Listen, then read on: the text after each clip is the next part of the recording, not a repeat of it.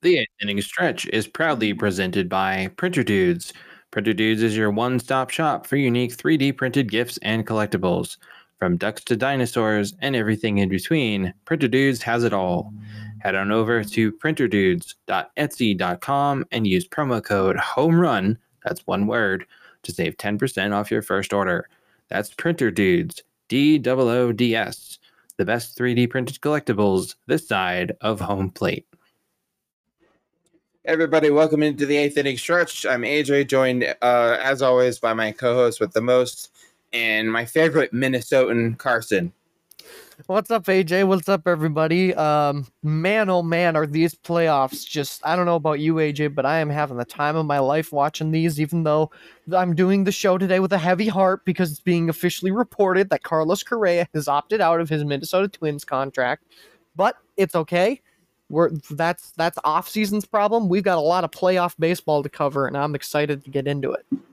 Yeah, these uh, the playoffs have have lived up to the hype so far.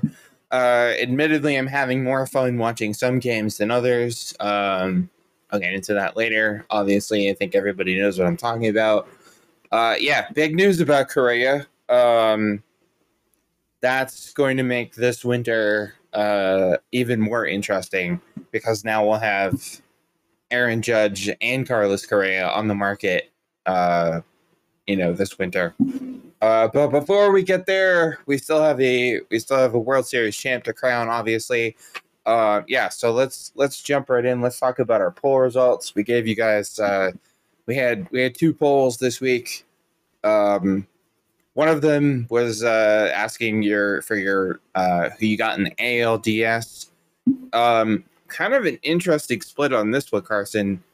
50% went with the Mariners and the Guardians, 25% with the Mar- went with the Mariners and the Yankees, and 25% went Astros Yankees. Please God, no.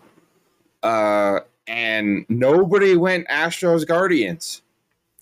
Yeah, that's very interesting that um, that none of our fans saw a possibility where that combination doesn't make the uh, make the ALCS, which which I found very interesting. But I mean, when you talk about a series that I think people would want to watch the most, I would agree probably with the 50% that that would be Mariners Guardians. Uh, yeah. Mariners Yankees series would certainly, I think, be interesting. Kind of that underdog story of the Mariners versus, well, the Yankees being the Yankees. Um, but yeah, I I predicted in our last episode in Astros Yankees ALCS Am I hoping I'm wrong? Absolutely. Like this is the mm. one time where I'm hoping my predictions are wrong because I just would not be very interested in that series. No. Uh you know, I think the other thing about this is uh I think a lot of people once their, you know, uh, once their team is out of it or if their team didn't make the playoffs, you know, they kind of latch onto a, you know, a lot of a lot of fans kind of latch onto another team. They cheer for another team. By the way, everybody, there's still plenty of room on the Mariners bandwagon. Um, and let's be honest, unless you're a Houston fan, which what the hell is wrong with you? Or a Yankees fan, I know what's wrong with you. Um, unless you're an Astros or a Yankees fan, though, you don't want to see either one of these teams in the in the ALCS or the World Series. Yeah, I mean, it's like don't get me wrong they are two very talented teams like we can't we can't gloss over the fact that both of those teams are extremely good and there's a reason why they were they were the mm. teams that got the bye um but as far as an ALCS goes it just like it feels like it would be a retread again and it feels like we'd be getting yeah. into like the Golden State Cleveland Cavaliers non-ending rivalry in the uh, NBA. I'm so glad you made that comparison because that's exactly what I was just thinking. Yep, uh, something nobody wants. Yeah, what did we? How many years in a row did we get stuck with Cleveland and Golden State in the finals? What was like four years in a row? I think I think it was four years. Yeah. Ugh, God. Um, or like when in the NHL when we had back-to-back years of the Red Wings and the Penguins. Ugh. Um, no, seriously though. Yeah, we don't need an Astros Yankees a- ALCS. We definitely do not need a Astros Dodgers World Series again. Um, although Carson, I have to admit, as much as I loathe both teams, uh, there's something. There would be something. Um, kind of an like Yankees Dodgers would be kind of an old school, you know, throwback matchup. Uh, that I might actually. I mean, I, I despise both teams, but I think that that might actually be kind of a that might actually be a cool World Series. Yeah, I would definitely be interested in in that that World Series matchup for sure. I mean, like you said, kind of an old school old school matchup. Two of the oldest teams in in the Yeah. majors going at it for for the ultimate ultimate prize. That would be that would be a pretty cool series to watch for sure. Uh, although I would be hoping that somehow both teams would lose, um, or the series would just end in a tie and nobody would get the trophy. Uh, all right, let's talk about NLDS real quick. Uh, the choices: Dodgers, Phillies, Dodgers, Braves, Padres, Phillies, Padres, Braves. Seventy-five percent went Dodgers, Phillies, which I knew there was a reason I liked all of you um, because if you listened to our last episode, you know that I picked the Phillies to beat the Braves. Uh, the other one is Dodgers Braves. Ugh, boring. Uh, but nobody went Padres Phillies and nobody went Padres Braves.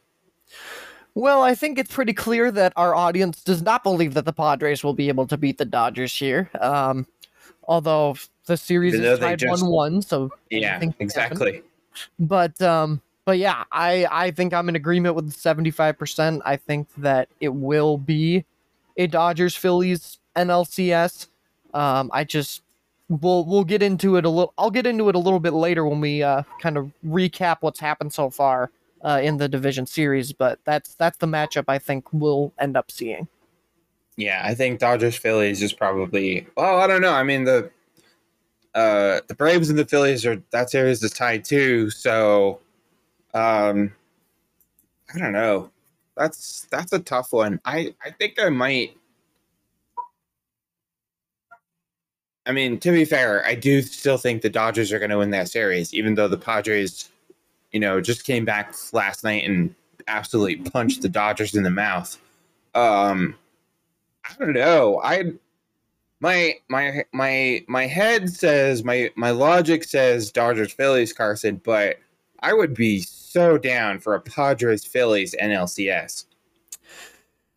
I mean, I guess I would be technically I'd be down for that, but seeing as I picked the Dodgers to win the World Series, uh, no, thank you. Yeah. Yeah. Um I don't know. There's just something just something kind of intriguing about that matchup. So I don't know. I, I just I think that would be a I think that would be a fun series to watch. Uh yeah, let's let's talk about what's going on in these division series. Um as of the time of recording, uh well for today for today for us yesterday for you guys, the only game on the slate is uh, game two between the Mariners and the Astros. Um, I guess the Yankees and Guardians got postponed because of weather. Uh, but the Astros and the Yankees are both leading their series one zip. Uh, the Phillies and the Braves, we mentioned, are tied 1 1, and so are the Padres and the Dodgers. And bad news in Dodgerland, Carson. Cody Bellinger is going to be out for game three. Yeah, this is this is not good news from a defensive standpoint. Uh, from an offensive standpoint, if we're being truly honest, it feels like at times Cody Bellinger hasn't even played all year. Um, it's it's hard. It's been hard to to watch him at the plate go from the MVP guy we saw to to struggling at the plate. But defensively, this is going to be a huge loss from the Dodgers. Because as as we kind of saw saw last last night, their their defense stepped up big a few times, making some nice double plays and things like that to keep them in in game two for as long as they were throughout the game. Um, and Cody Bellinger was a big part of that defense. So having him out for game three is a huge loss for the Dodgers defensively. yeah, they're gonna they're definitely gonna miss his glove. Um and you just, you know, you hate to see guys get hurt anytime, but especially during the playoffs and especially in a tied series uh against a against a really good a really good Padres team. Um save one exception, but I'll get to that I'll get to that uh we'll talk about that later and Uh, oh, well, we'll definitely talk about that later. Um, all right, let's just get it out of the way. Let's talk about the elephant in the room. Carson, I will admit I know absolutely nothing about managing a baseball team, but even I know putting in Robbie Ray against Yordan Alvarez when you're one out away from stealing uh stealing a game against the Astros uh, even I know that is probably the worst decision you can make. Um, the Mariners just, I mean, there's no way around it. The Mariners just, the Mariners blew it. The Mariners blew game one against Houston. Yeah, absolutely. I'm I'm not really sure what Scott Servais was thinking there.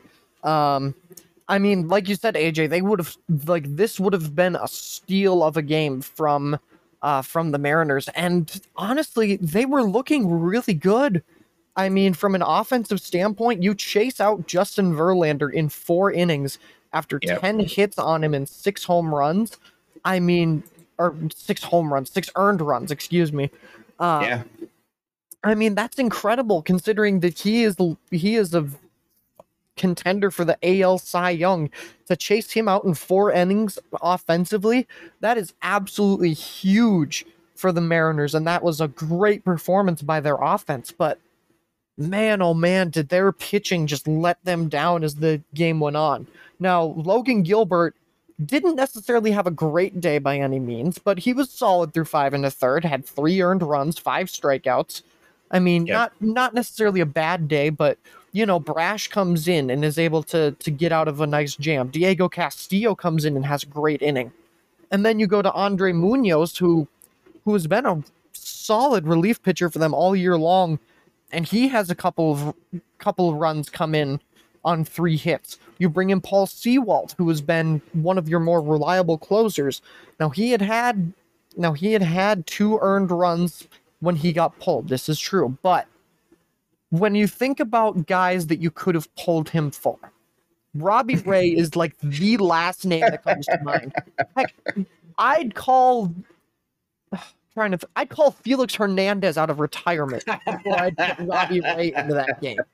Like AJ, if my stats serve me correctly, Robbie Ray in the regular season gave up the second most home runs to batters in yeah. the re- entire regular season. So Scott Servais thinks, all right, let me bring him in against one of the most lethal hitters in the game in Yordan Alvarez. Which, okay, I thought I was kind of watching this thinking to myself, well, that's certainly a choice. I guess time will tell if it was the wrong one. Uh, that time was one pitch, um, which was by the way, yeah. fastball down the middle. You do not give Yordan Alvarez a fastball anywhere. I don't care if you're throwing it six feet above his head. You don't give him a fastball because he will make you pay every single time. And what does he do? He makes Robbie Ray pay and hits a walk-off three-run bomb. That thing wasn't just a home run. That thing was absolutely crushed. And like we talked about earlier, we talked about it a little bit before we started recording.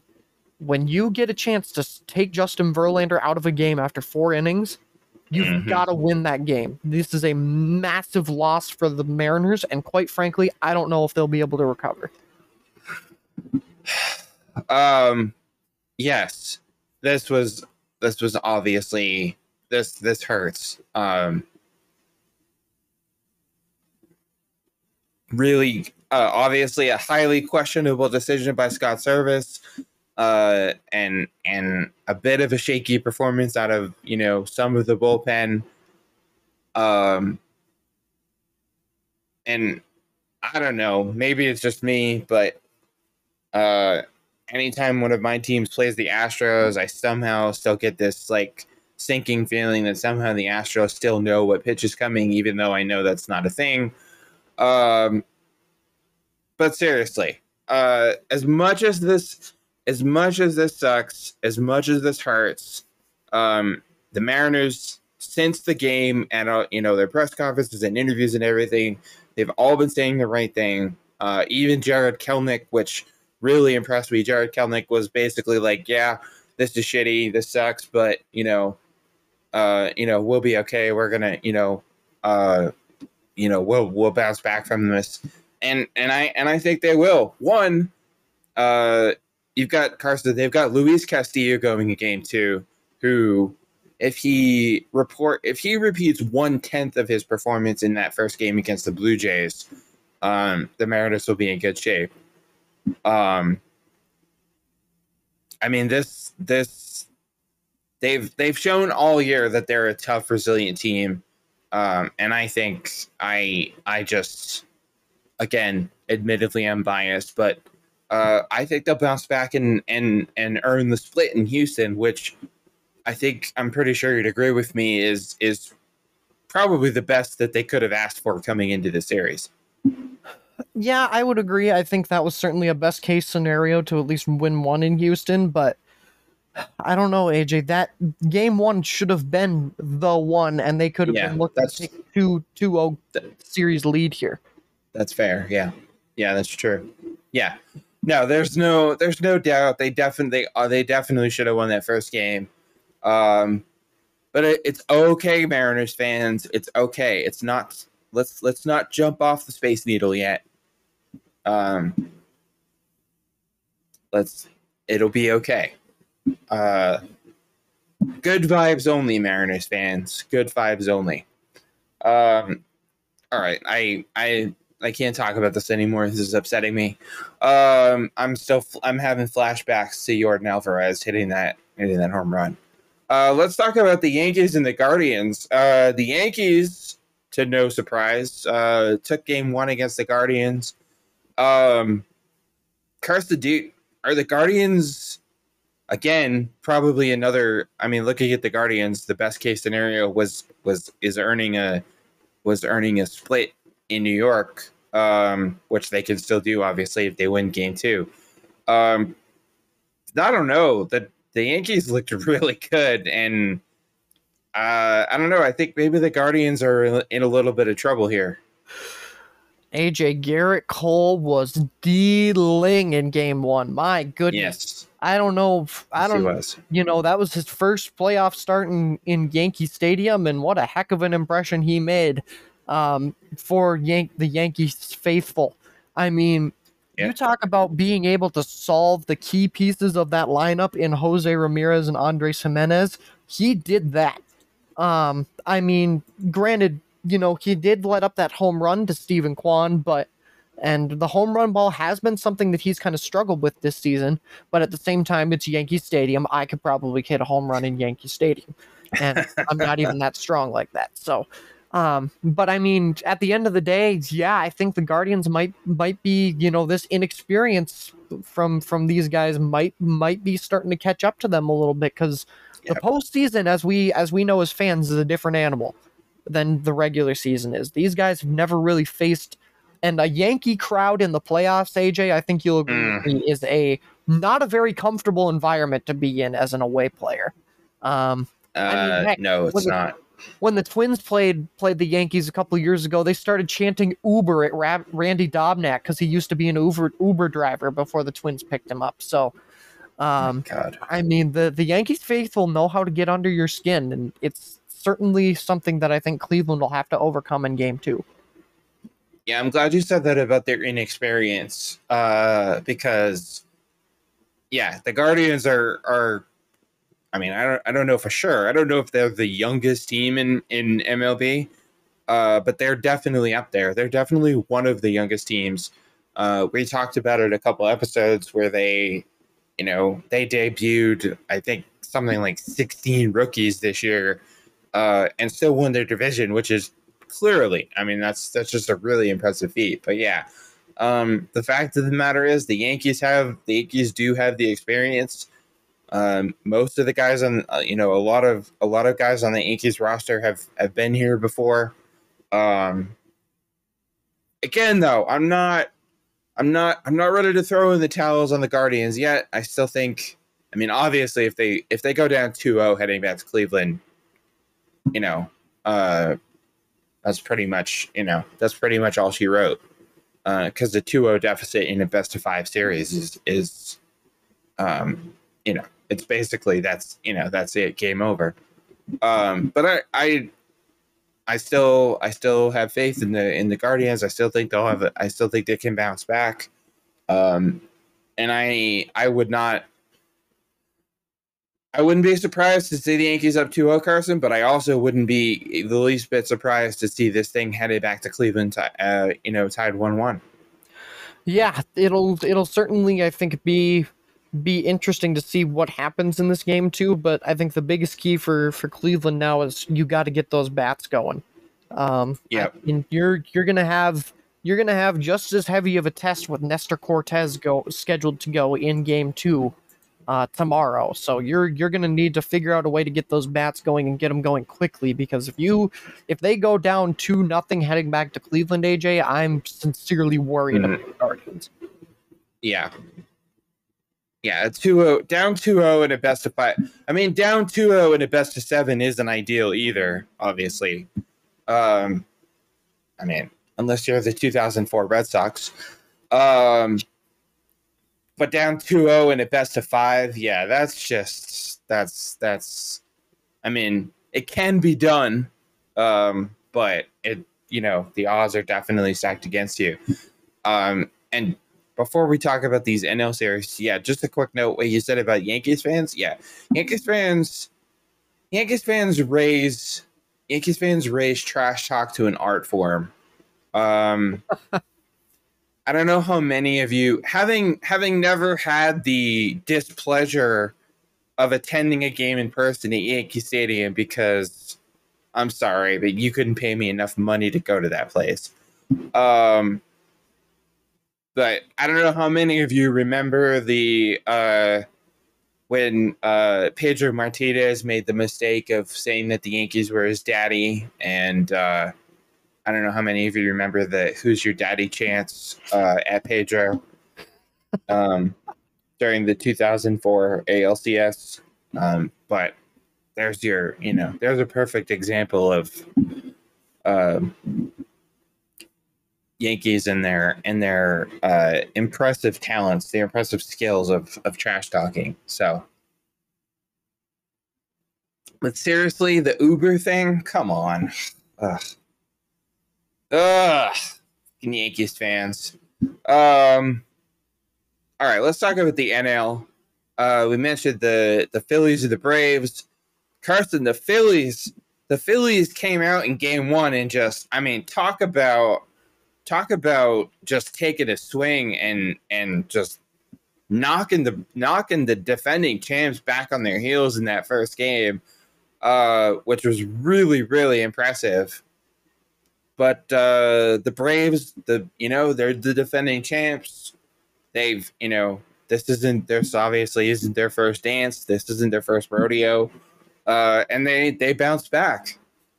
Yeah, I actually going back to I actually really liked what I saw from both teams in game one. Um, yeah. Obviously, the the Phillies did a great job chasing Max Fried out early, and you know when when we talk about those the AL series, you know we talk a lot about the home run ball, but you know, Philadelphia was able to do it just with a bunch of little rinky dink singles and doubles. Like we we can't yeah. forget that you don't need to hit a home run in every playoff game to be successful. Like you string together a bunch of singles and doubles like the Phillies did, you can run up the score pretty quickly. But um, as for the Braves, I really liked how they did not quit. You know, they they got the they got the bats going late in the game. Travis d'Arnaud belted a nice, nice solo home run to get things going, and they really kind of got their bats going as well. And I think game two was all about the defense from the Braves. My goodness, those plays by Dansby Swanson and Austin Riley, respectively. Like Austin Riley, especially a sliding foul ball catch like right as the ball is getting ready to go out of play. Are you kidding me? Like that was incredible. Speaking of speaking of impressive defensive plays, how about Nick Castellanos in game one, basically saving the game as the Braves were rallying with that diving catch in right field, looking like he was about to do a breakdance afterwards. Like, my goodness, that's not something we're used to seeing from Castellanos either. Um, but as far as game two goes, yeah, the Phillies, the Phillies struggled to to get the, the bats going in game two. Only put up three hits, which is a drastic change of events from from game one. So for for game three now heading back to Philly, they got to figure out how to get those bats going again like they were in game one. Carson, I think this series is a is a perfect example of how for lack of a better term, how weird baseball is. Okay, so game one, the Phillies come out, their bats are just the bats are on fire. They come out, they they just I mean, they just punch the defending champs like, you know, they just hit the they hit the defending champs with a with a haymaker uh and and win the first game in Atlanta, which um I've I mean I've never been to I haven't been to the Braves new stadium. Uh but if the new stadium is anything like Turner Field, that is not an easy place to play um for opposing teams. Um but then game two rolls around and and and the Braves bounce back and the and the Phillies bats were ice cold. Um I think this just proves this is just a really good example of how weird baseball is and how how unique it is and and how um how things can just turn on a dime. I don't know. I just this is one of the this is one of the many reasons Carson that I love baseball so much. Yeah, absolutely. I mean, it was a an absolutely great series for sure uh, that we've been been able to to witness. And you know like like I kind of talked about earlier this is very much a series that isn't about the home runs but it's more about right now it's more about who can get the most kind of hits to be able to string them together get some runs on the board and then rely on their pitching to go from there. This series I think is going to be a lot about the bullpen and whose bullpen can kind of outlast the other So you're saying that a playoff baseball series is going to come down to pitching and defense? I know, shocking, shocking analysis. Who would have thunk it? But, but I think, Ladies and gentlemen, that is the kind of insight that you get here on the eighth inning stretch. Um, no, seriously. Uh, uh, on a little bit of a side note, really, really, really awesome to see Kenley Jansen um, get his chance to step up in game two. Um, that that made me smile. Um, because you know myself among others have been a little hard on him this year about you know not you know not being the same pitcher and yada yada and and he just you know at least for one game uh really stepped up big um one one more quick thing about the series uh as it heads back to philly carson um again i'm really going out on a limb here but i'm gonna guess that uh citizens bank park which by the way absolutely beautiful ballpark um is going to be loud uh, for these next two games.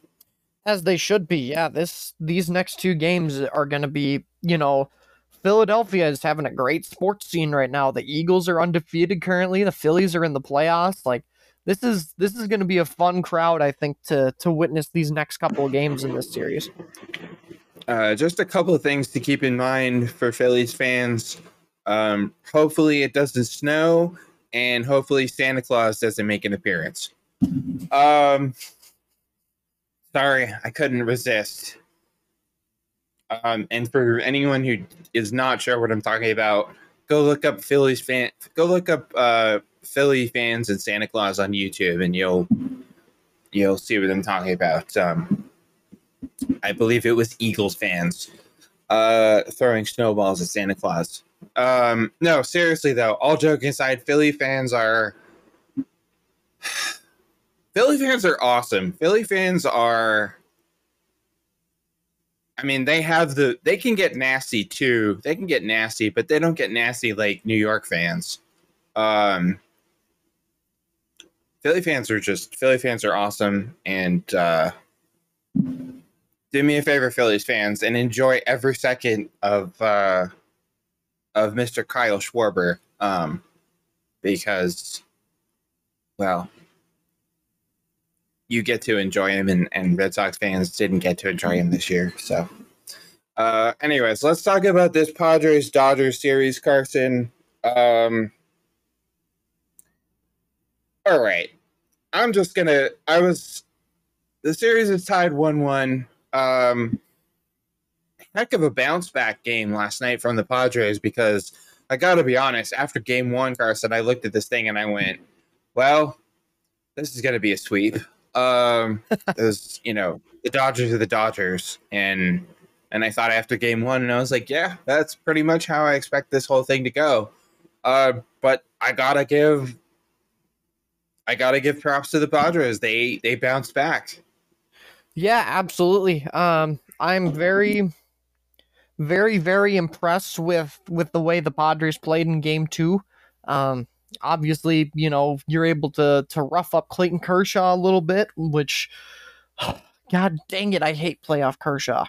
Um, sometimes it's just the most annoying thing in the world, but I really liked what I saw from the Dodgers in Game One. I mean, they looked like only they looked like how the Dodgers look. Great defense, great offense. Um, the defense certainly held them into to game two. Um, but at the end of the day, the the Padres bullpen kind of locked in, got the job done. Josh Hader looked phenomenal, um, which is something that I think is going to be crucial for the Padres as we head to San Diego uh, for these next Yeah. couple of games. But man, oh man, did Mike Clevinger get roughed up in Game One? That's got to be something that's that's concerning for the Padres because if you can't rely on your starting pitching, as we know, especially in the postseason, you know things things are gonna be be a little bit scary for you, especially with an offense as potent as the Dodgers. But have no fear, Dodgers fans. We're gonna be okay. The the bullpen. The bullpen let me down a little bit in game two, but that's all right. The the bullpen's still strong, even though Craig Kimbrel isn't on the roster. But we, you know, that's okay because the bullpen is good enough on its own. Where honestly, Craig Kimbrel was the hindrance this year. I'm not afraid to admit that, even with my Craig Kimbrel agenda. But you know what? We're gonna head to San Diego. We're gonna we're gonna be okay. We've still got a great lineup. Dodgers are gonna be just fine. Uh, I do. I, I just want to shout out Dave Roberts. Um, Dave Roberts. I, I mean, I've always been a. I am. I am a lifelong Dave Roberts fan. He single-handedly uh, delivered the World Series to the Red Sox in 2004 with that unbelievable steal um, against Mariano Rivera, no less. Uh, so I am. I am. Even though he manages the Dodgers, which creates a bit of a conflict for me. I am a lifelong Dave Roberts fan. I will always be a fan of Dave Roberts. Um, I'm sorry, but holding taking Craig Kimbrel off the NLDS roster is the right move. Uh, Kimbrel, uh, well, I'm not going to go on a Craig Kimbrel rant because I've gone on an, enough of those this year. Um, but that was, I think that was a smart move. Um, no surprise that Kershaw went kerplunk in the playoffs like he always does, to the surprise of nobody. Um, but Carson, I think, I think, okay, I'm gonna, I'm really stating the obvious here, everybody, but I think winning, splitting in LA, splitting in LA was a huge, huge win for the Padres. Um, and I'm gonna go. I'm really gonna go on a limb this time. I think Game three, no Cody Bellinger. They're re- the Dodgers are really gonna miss his glove. Um, I think the Padres. I think the Padres. I think they. I think the Padres win Game three. Things are set up perfectly for them to win game three and i think that's obviously that's huge if you're if you're able to take game three on your home turf you know leading to a win or go home in game four. That's that's Yep. huge for the padres. Everything is set up to where you know cody bellinger being out is going to hurt the dodgers defense. Everything is set up for the padres to potentially go out here and win game three which is a very terrifying thought, if I'm being completely honest here. But the Padres, Especially if you pick the Dodgers. yes, but the Padres will also have to deal with uh, Tony Gonsolin, who is scheduled to Hmm. to start Game Three, who has been one of the better pitchers in baseball this year, let alone on the Dodgers. So, um, Uh, certainly, in- do we know? Do we know who the Padres starter is in Game three? they will be starting Blake Snell in Game Three. Oh, interesting. Um, no, I, I, I, definitely, I can, I would not be at all surprised to see the Padres win Game Three, which would put the Dodgers in a hell of a tough spot in Game Four.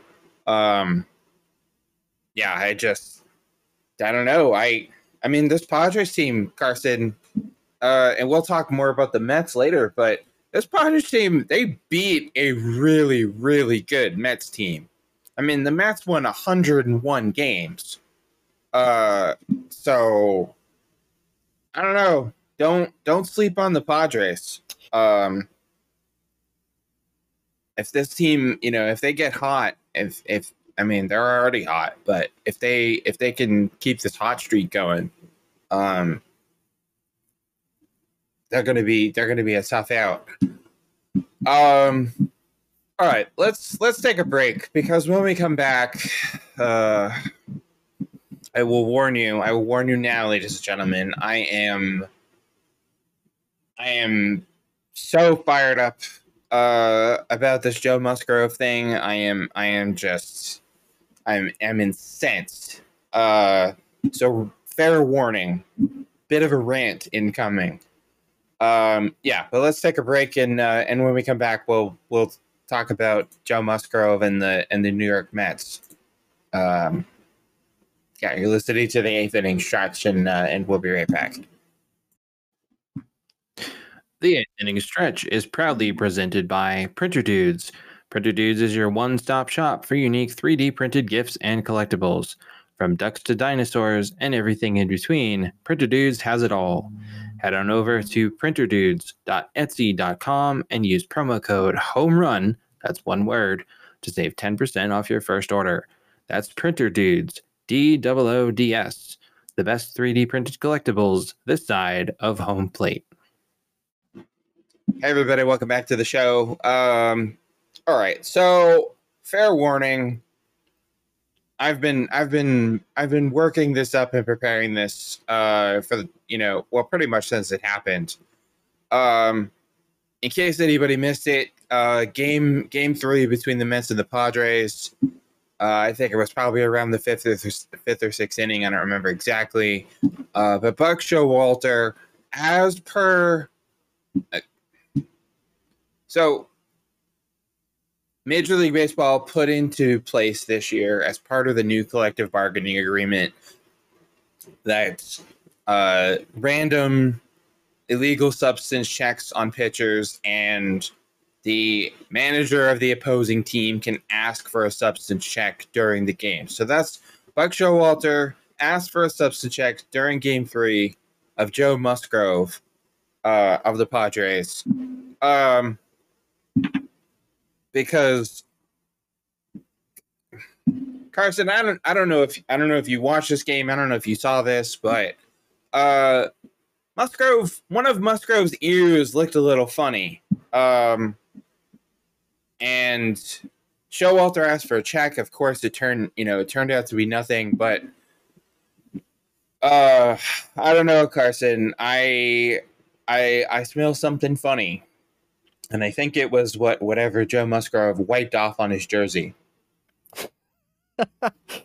yeah, it's um definitely something very interesting. Uh, it's been interesting to kind of watch this happen over the course of these past few days. Um, but I don't know. I keep going back and forth on this because Andrew McCutchen also came out and said that it could be uh, something called red hot, which I guess is something that pitchers oftentimes use. Uh, but at the same time, it was a little suspicious to me that right before the check, Musgrove wiped his ear on his sleeve. I'm. I just don't know. It's very interesting, especially considering the quote that came out that he feels dirty about wearing the 2017 ring. Um, but who knows? This could have also just been Buck Showalter trying to psych out Joe Musgrove, who at the time was very much dealing. Uh, but his spin rate was definitely up in that game three, so I I honestly don't know how I feel about this. I, I see points of view from both sides here. All right, let me let me break this down real quick. As far as let me talk about Buck Showalter for a minute because, ladies and gentlemen, um, weather reports are coming in for hell from hell that hell is frozen over because I am about to defend Buck Showalter. Uh, which I assure you, I am no great fan of the man, but I'm about to defend him because people, Carson, people have been, uh, you know, social media and whatever, they've been jumping over Showalter and calling him a sore loser and yada yada and all this other stuff. Look, he is completely within his rights and completely within the rules to ask for the substance check on Joe Musgrove. Um, so you know, just leave him the hell alone. Like he was doing his job, he was doing what he thought was best for his team. Second, and I'm glad you brought this up, Carson, the quote from Joe Musgrove about feeling dirty about wearing the 2017 ring. Well, hey Joe, guess what? You should feel dirty about wearing that ring because you you and your whole team cheated to win it. Um, now, I'm not saying I'm not. I obviously I can't definitively say that Musgrove had something illegal on his ear in that in that game. Um, but you know, Carson a leopard doesn't change his spots. Once a cheater, always a cheater. Yeah, I suppose that's that's certainly a fair way of looking at it, but I just uh I don't know. I I can't help but see both sides in this. Maybe Musgrove was just actually had something on his ear, maybe he just was dealing, but I don't know. Either way, it's it's going to be very interesting to look back on this depending on how far the Padres go. Yeah, and speaking of the Padres, I think this is okay, putting aside for a moment whether or not Musgrove actually, you know, did have something on his ear that he wasn't supposed to, which, oh, by the way, two former major league pitchers uh, have come out and said that Musgrove's increase in increased spin rate from the regular season versus this game against the Mets uh, is a red flag that he could be using, you know, could have been using an illegal substance. So do with that what you will. But putting all that aside, whether whether you think he cheated or not, um, Carson, this man, this is the last thing the Padres need right now in the wake of of the Fernando Tatis Jr. suspension. Yeah, a couple of couple of interesting things that have happened, almost not necessarily back to back for the organization, but uh, just to to their organization in general, which is uh, something that is certainly concerning, I think, for for Padres fans everywhere.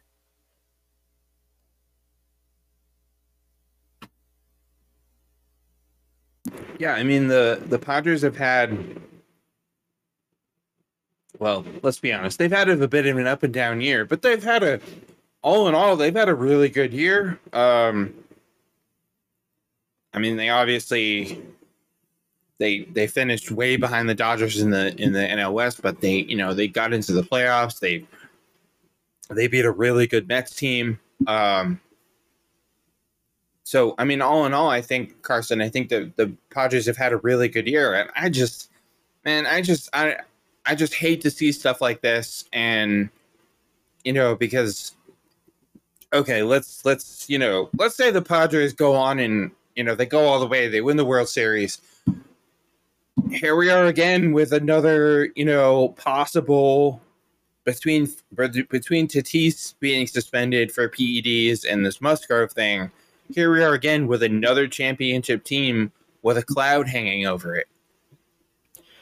Yeah, it's nothing that that is ideal for sure for the um, for the Padres, and I do kind of feel bad for them because this isn't this isn't something that you you'd want to see for sure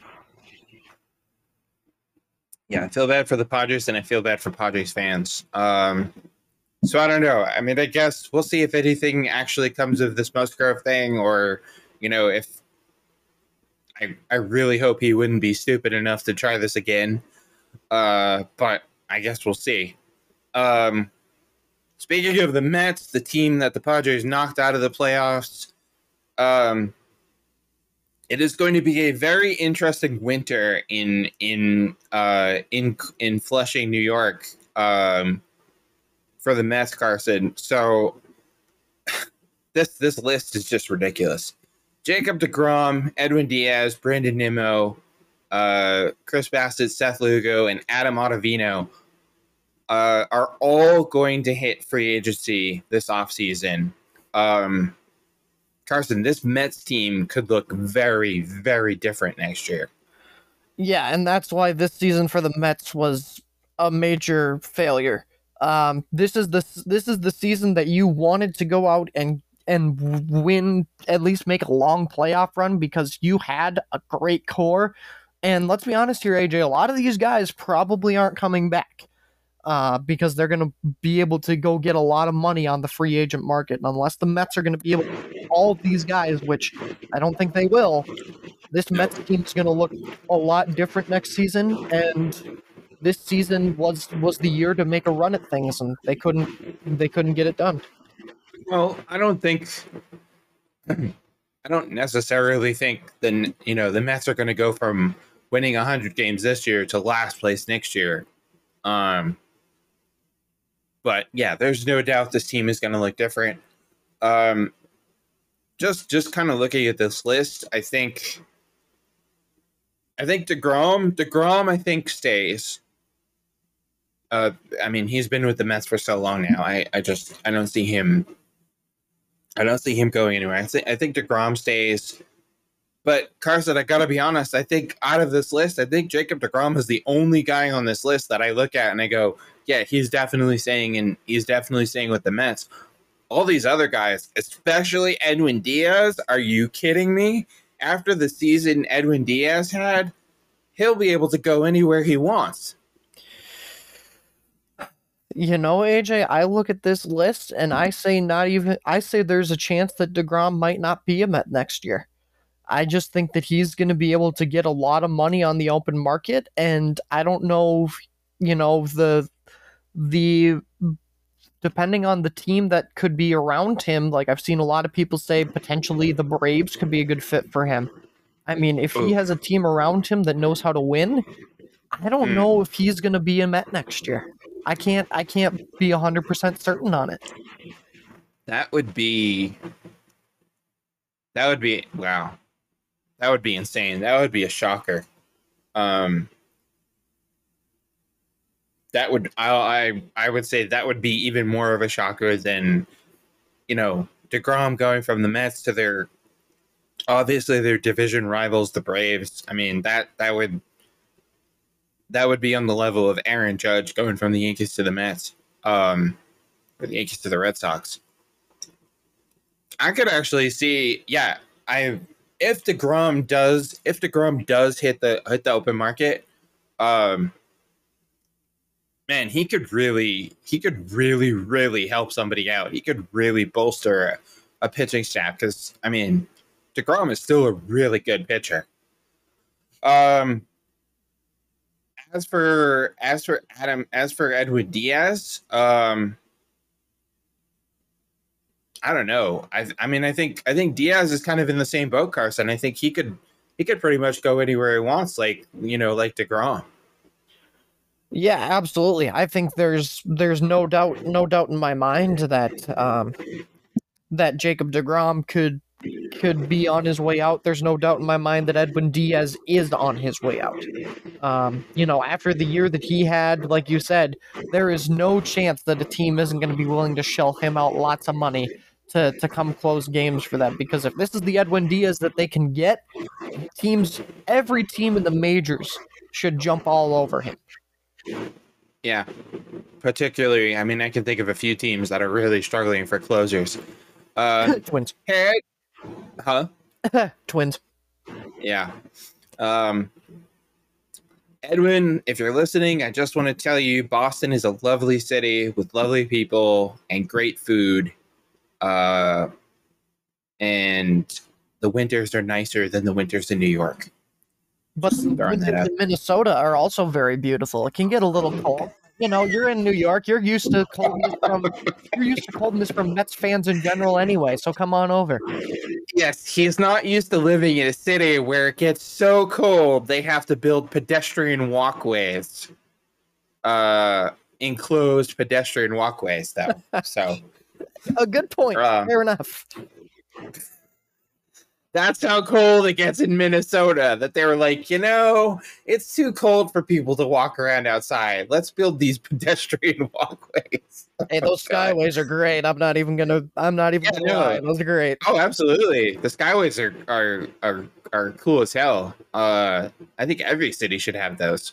Um, but seriously, no, the Mets are going to look really different. I don't think that's you know, uh, going too far out on a limb. Uh, but Carson, man, I don't know about you, but I just I feel so bad for Mets fans.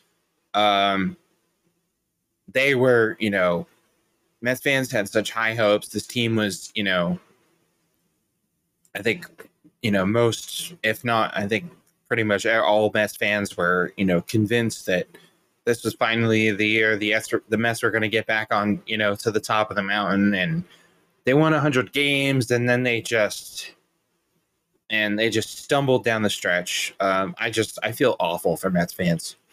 Yeah, it's it's definitely rough for for Mets fans. I mean, to to see your team do so well and then to just get just get absolutely kicked. You know, I think the worst part is they didn't even really show up. It felt like in Game Three, um, Mm-mm. even even with everything going on with Musgrove, you can't get one hit in an elimination game. Like that's Yeah, that's ridiculous. And also, bringing out Edwin Diaz in like the seventh inning when you're already down like four nothing, and you got the trumpet Yeah. going. Like, there were no Mets fans clapping to those those trumpets. All the Padres fans were having a great time. They were clapping to the trumpets as he came out, but all the Mets fans were just like, "Really, we're we're, we're really doing this right now," which I don't blame them for. No, I don't either. Um, all I can say, Mets fans, is is hopefully, uh, you know, hopefully your your front office can can get the job done this offseason and and try to at least uh, keep some of this core together. Who knows? Maybe this changes things in the Aaron Judge sweepstakes. You know, maybe the Mets front office looks at this season and goes, you know, what we really could have used this year we could have used a guy who can come out and hit 60 home runs for us. Um, and, you know, obviously one of the best hitters in all of baseball. So I don't know. That it'll it'll be an interesting winter uh in in Mets country for sure. All right, let's play some buy or sell. Um this is this is quickly becoming my favorite part of the show.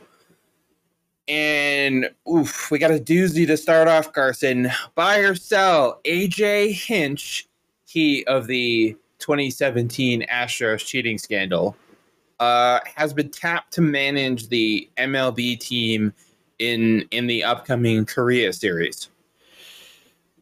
Yeah, that's um I'm selling on that. That's certainly a choice. um you know, not even for for the fact that AJ Hinch's history is for lack of a better word controversial, but I mean like really? Over all the managers in the in MLB, even the ones that didn't make the playoffs, you're going to choose him? That's um that's Yeah. a choice. So yeah, I'm I'm selling on it. Sorry, AJ. I couldn't poss I couldn't possibly sell this any harder.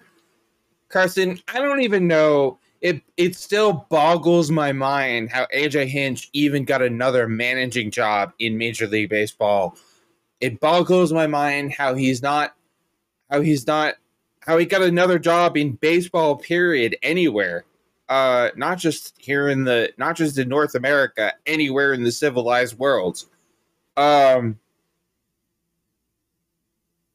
So that blows my mind. This, but this, like you said, out of all the managers, out of you have 30 managers to pick from.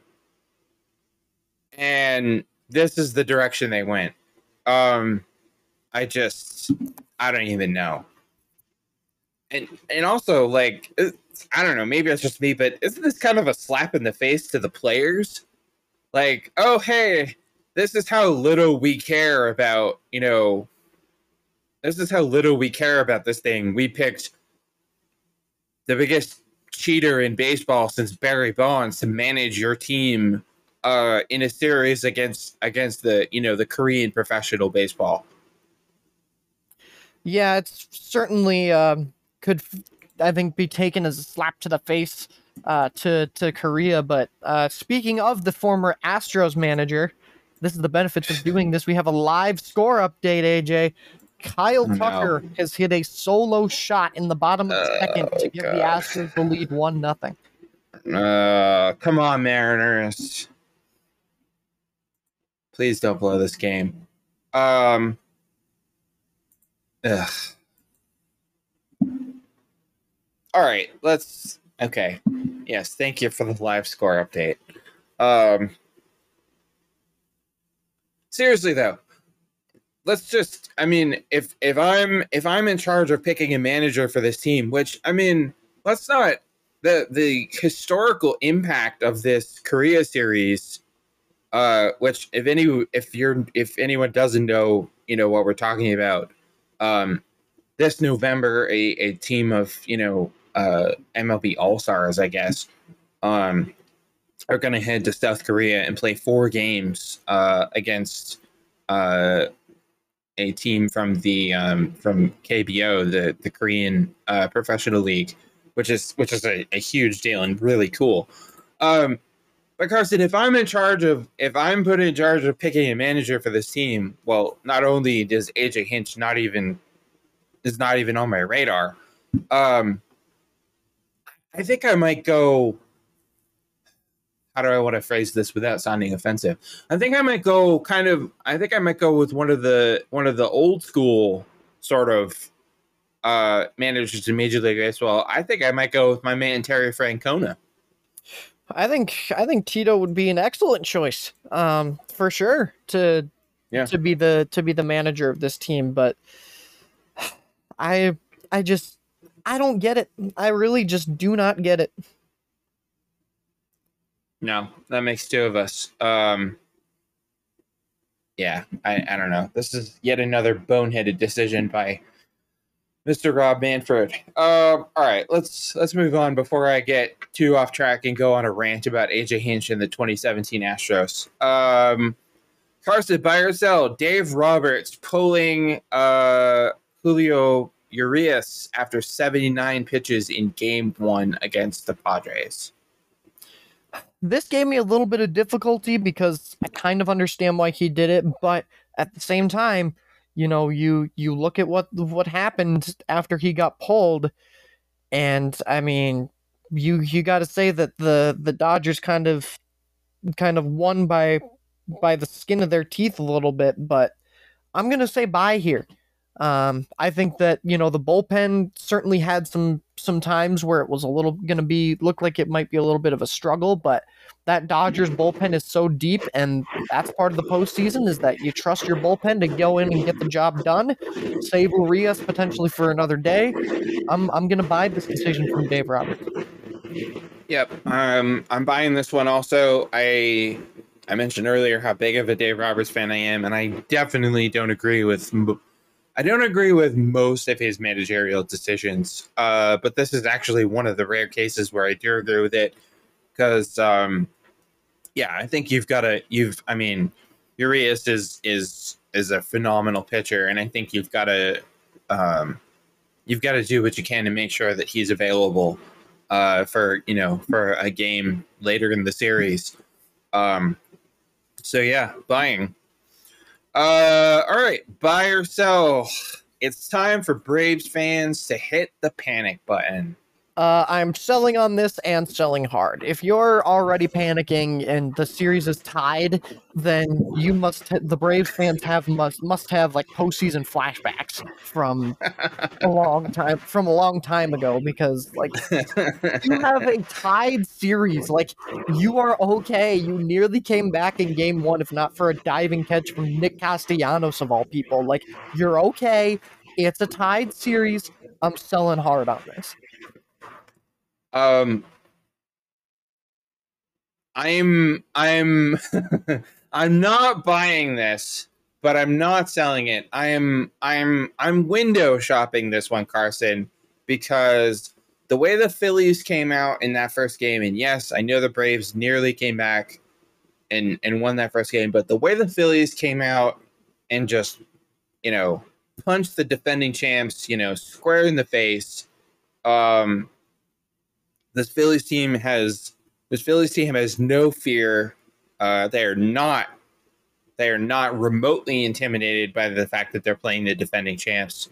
Uh, and with the with two games coming up in Philly, um, I'm not buying, but I'm I'm window shopping. I'm I'm adding this to my Amazon cart, Carson, because if the Phillies win Game Three, uh, I just I'm sorry, I just don't see a reality. I just don't see a scenario in which the Phillies lose uh lose a, a you know a potential a Game Four at home. Yeah, I think that's I think it's certainly fair to to window shop this, but um, I, I, like the comparison of adding it to the Amazon cart too. By the way, I'm putting it in my cart because I'm not, you know, I'm adding it to the cart because I'm not quite sure if I'm going to buy it yet. I haven't made up my mind. Um, that's fair. But let's just say if the Phillies win Game Three, uh, I will be. I won't. I won't just be clicking the the the buy button. I'll be clicking the buy now button um, the you know the one click purchase. Um, all right. Last but not least, uh, buy or sell Carson.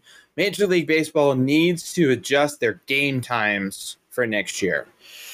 I am going to buy on this. Um, mostly, honestly, not even the the early games bother me, but not as much as the late games do. Like this this Padres mm. Dodgers series is, is running me down. Like if if these games weren't as good as they've and I might might have fallen asleep on my couch last night. Like it it gets yeah. it gets late for us here in the the Midwest, the mountain time range. So it gets it gets late for us as the further the further back you go here. So yeah, I'm gonna I'm gonna buy on this for the late games.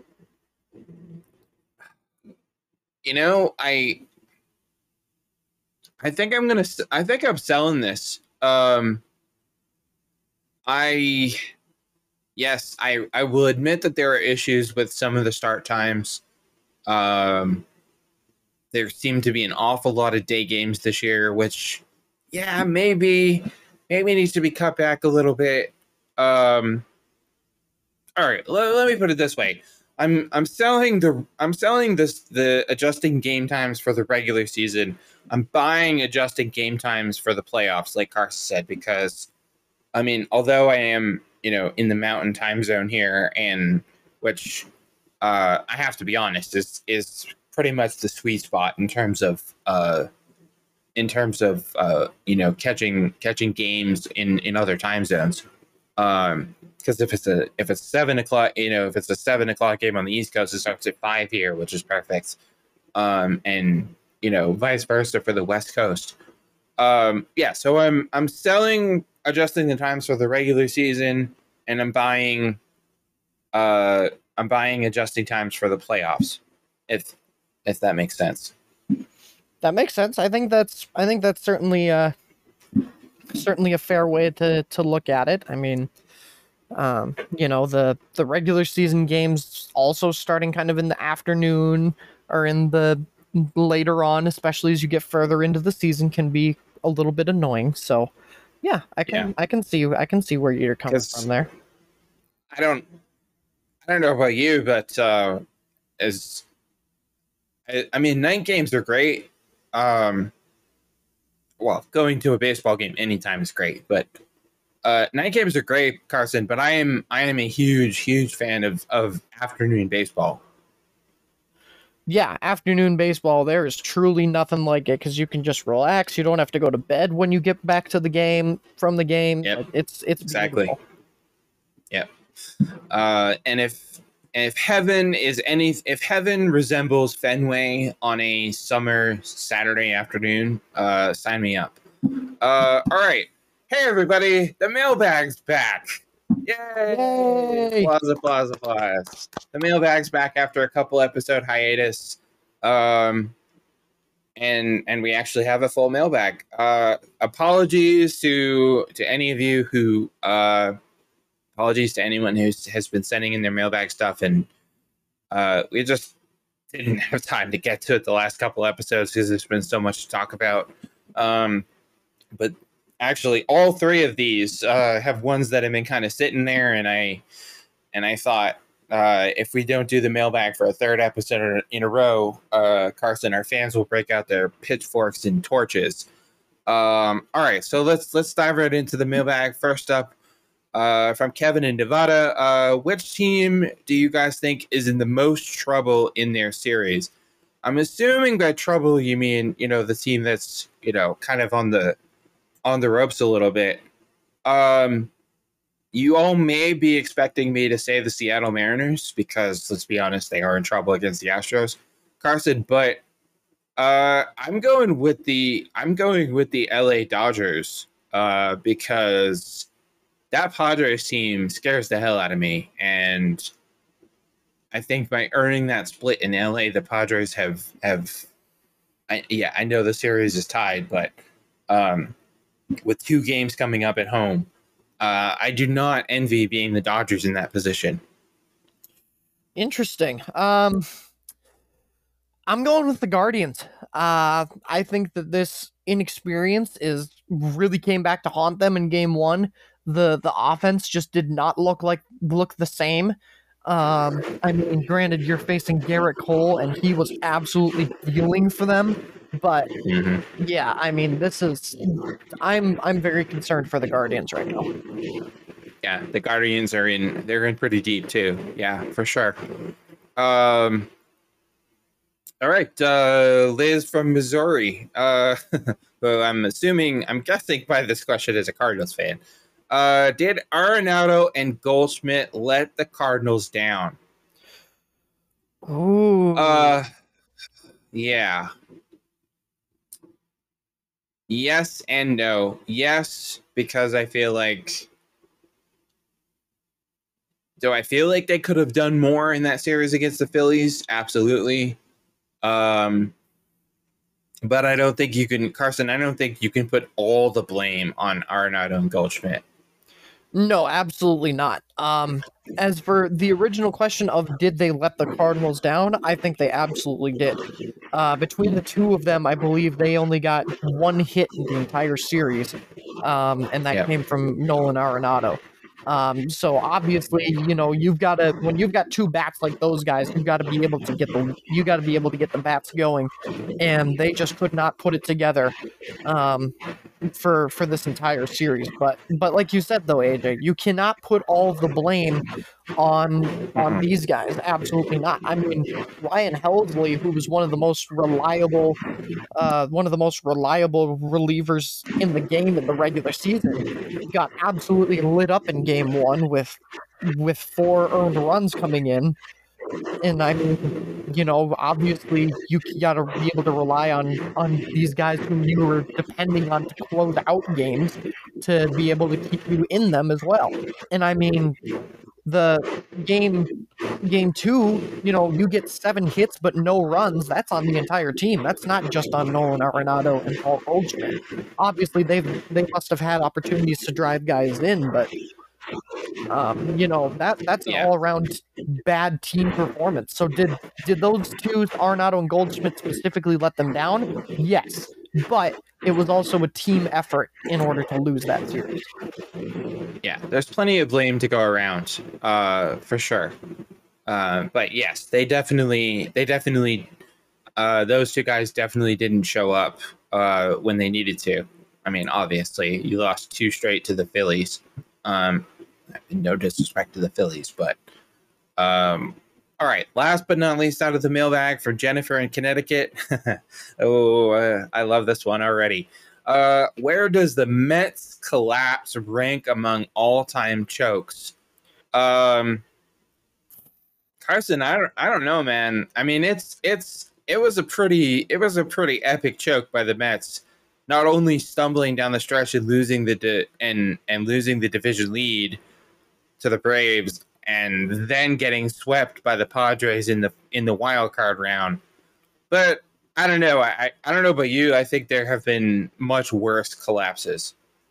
Yeah, it the the Mets season is certainly a failure, um, to to be sure. But there there have been a lot worse collapses, I think, throughout history. But it's definitely it's definitely one of the bigger collapses I think we've seen in in the modern era. Um, especially when you think about going back to the regular season, how they were able to maintain the lead on the NL East for all that time. You not only drop the division and become a wild card team, but you end up losing in the wild card round when all when a lot of baseball pundits had such high hopes for you in the postseason. It's it's got to be up there at least among the modern era collapses for me. Yeah, I think if the, I mean, obviously, just to play hypothetical, if the Mets win the NL East and get that and get that two seed instead of the Braves, um, yeah, I, I think we're talking about, uh, well, I mean, I'm, we're talking about the Mets and and uh, probably you know having a good shot to get the to the NLCS. So. Um, but I guess we'll never know. As far as all time collapses, you know, all time jokes, I don't even think this one cracks my top 10. Um, of course, and you all know where I'm going with this. The the worst collapse and worst choke job of all time was the 2004 Yankees, obviously. Uh, only team in baseball history to lose a seven game series after leading three games to none, thanks to my Red Sox. So, uh, sorry, I couldn't pass that up. Uh, thanks everybody for sending your your questions to the mailbag. Keep those coming. Um, we'll do a better job at trying to get to all of those uh, as we as we roll forward here in the playoffs. Uh, must watch games, all of them. Duh. Um, my one last thing, uh, just to go back to the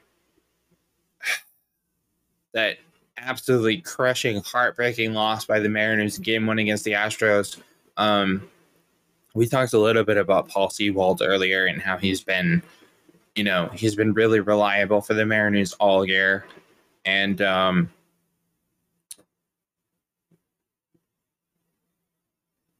I think I think sometimes we lose sight uh, of the fact that not only are these guys baseball players, but they're also, you know, they're they're human beings, they're people. Um, and I just want to say to uh, all of you, to anyone who took part in the absolute trashing of Paul Sewald on social media that got so bad he was forced to delete his Twitter account. Um, shame on you. Um, absolutely reprehensible, disgusting behavior. Uh, you know, yeah, I get it. You're upset. Your team lost the game. I know it sucks, but I mean, just just have some perspective. You know, don't don't harass and and and insult and and just you know don't don't don't personally you know don't personally attack you know an athlete uh you know an actor you know any any any of these any public figures. Yeah i get it they're public figures but they're also people. They're human beings. They have lives uh you know they have lives away from uh you know the field or the rink or the court uh or the stage or the screen. Um i don't care i don't care what they did or didn't do to upset you uh but attacking them personally to the point where they have to delete their social media um, is never okay and there's never never an excuse for that Yeah, well said. Um, like like you said, we got to remind ourselves that these guys are human beings at the end of the day and uh, deserve to be deserve to be treated as such. Um, for my final thoughts, I don't even know how this is possible, but AJ, I'm talking about the Twins again. Um, oh boy no. And no, it's not about Carlos Correa opting out, although it is slowly crushing my soul as we speak.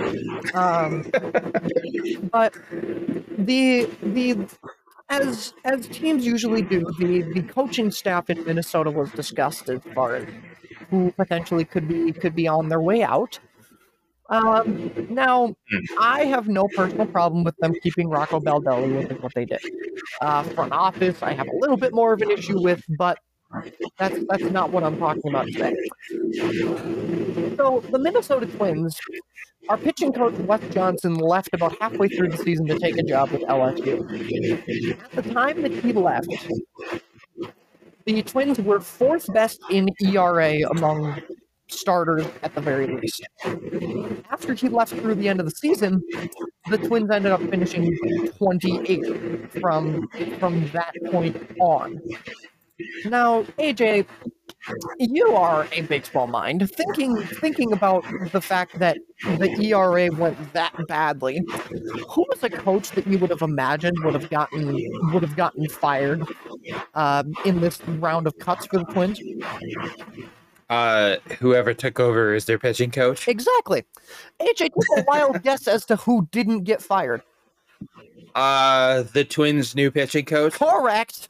Yes, they did not decide to get rid of Pete Maki, instead getting rid of their head athletic trainer, which, I mean, congrats, I guess, considering this team did spend a lot of time on the injured list. But, Mm. but AJ, I don't understand how you can look at how the pitching absolutely collapsed in the second half of the season and think, oh yeah, Pete Maki, the the pitching coach, he's our guy. Yeah. And now there's a story in The Athletic that came out that said the reason that they kept him was because the player feedback was encouraging. Now I'm all Oh for God. I'm all for player feedback. I think that the players are, you know, the players are obviously the lifeblood of any organization. I'm all for player feedback. I love it. But the stats and player feedback have to be weighed differently here. The pitching staff was not good in the second half of the season, and you decide, ah, we're gonna we're gonna bring him back. We're gonna bring back the third base coach too, who probably lost a few games for us based on his base calling ability or lack thereof. It just it blows my mind to think about some of these personnel decisions that these guys make, and it terrifies me to see what happens in the offseason because once again, we're gonna try and go claim a you know, a budget a budget signing like, oh, Mike Clevinger, he was so good as a Cleveland Guardian. He can come back for us and be the same player. Really, how'd that work out for Dylan Bundy? How'd that work out for Chris Archer? Spoiler alert, it didn't. And the fact that they think it'll work again is mind boggling and makes me want to throw my head against a wall. And hopefully that is my Uh, last Twins rant for the rest of the season. until until our first episode of the new season where you are uh lamenting all the boneheaded decisions the twins made in the offseason How um Carlos like isn't here. I was gonna say like not re-signing carlos correa um no that is that is that's definitely a head scratcher um wow yeah that doesn't make any sense to me whatsoever um but take heart, Twins fans. Uh, your Minnesota Wilds play their first game tonight. So you know, hey, there you go. And your Vikings are what four and one. Somehow. So Yes. yeah, somehow the Vikings are four and one. So, uh, and the T Wolves look scary good. So, even though they gave up the house, uh, they gave away the farm. Uh, but you know, hey, Hey, it's all right. We got we got Cat at the four and the Stifle Tower at, at center now. So we'll be right. yeah. So, um, all right, that's uh, that's what we got for you, everybody. Um, uh, of course, you can listen to the show. Uh, you can you can of course listen to us on Spotify or anywhere else you get podcasts. Uh, get your podcast fixed by going to anchor.fm slash eighth inning stretch. Don't forget to follow us on Twitter at eighth inning pod. And as uh, always, do not forget to check out our awesome sponsors over at Printer Doods uh, at printerdoods.etsy.com. Uh, check out their awesome collection of 3D printed gifts and collectibles. And as a thank you for being a fan of the show, you can use promo code HOMERUN and save 10% off your order at printerdoods.etsy.com. That's D O O D S. Uh, Carson, real quick before we go, uh, we talked about it a little bit before we started recording, but uh, let's get out our Stanley Cup picks. Yeah, uh, Stanley Cup pick for me this season. I'm going to go with the Calgary Flames against the Carolina Hurricanes, uh, and I have the Flames winning the cup. Flames and Hurricanes. Okay. Um, yeah, I mean those are both both teams got you know both teams look scary good uh, coming into the season. Um, I'm I'm throwing it back to 1996. I'm going Colorado Avalanche and Florida Panthers in the finals. Uh, a throwback to the uh, to the Avalanche's first year in Denver, uh, where they swept the Panthers in the finals uh, including a triple overtime thriller in Game Four on a goal by Uwe Krupp. Yeah, that's right. I just dropped a Uwe Krupp reference. Nice. Um.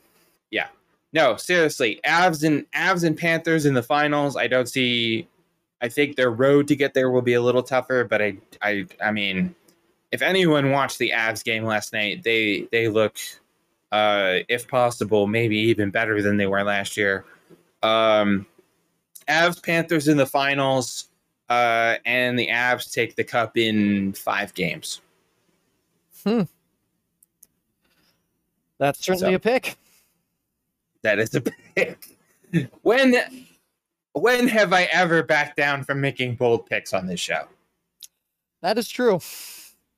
I I have no fear when it comes to making picks, and uh, in case anybody is curious, one of them is not looking so great right now. The Mariners are still losing one nothing to the Astros in the top of the fourth inning. Um, so it's okay, Mariners fans. It will be okay. Please resist the urge to jump off the top of the Space Needle. Uh, but yeah, that's that's what we got for you. Um, enjoy the uh, enjoy the the rest of the division series, and um, well, when we talk to you guys on uh, when we talk to you guys on Monday, um, uh, who knows? We may be we may be one step closer to figuring out who's playing the league championship series. Uh, thanks as always for tuning in, and uh, everybody have an awesome weekend and uh, and we'll talk to you guys again next week.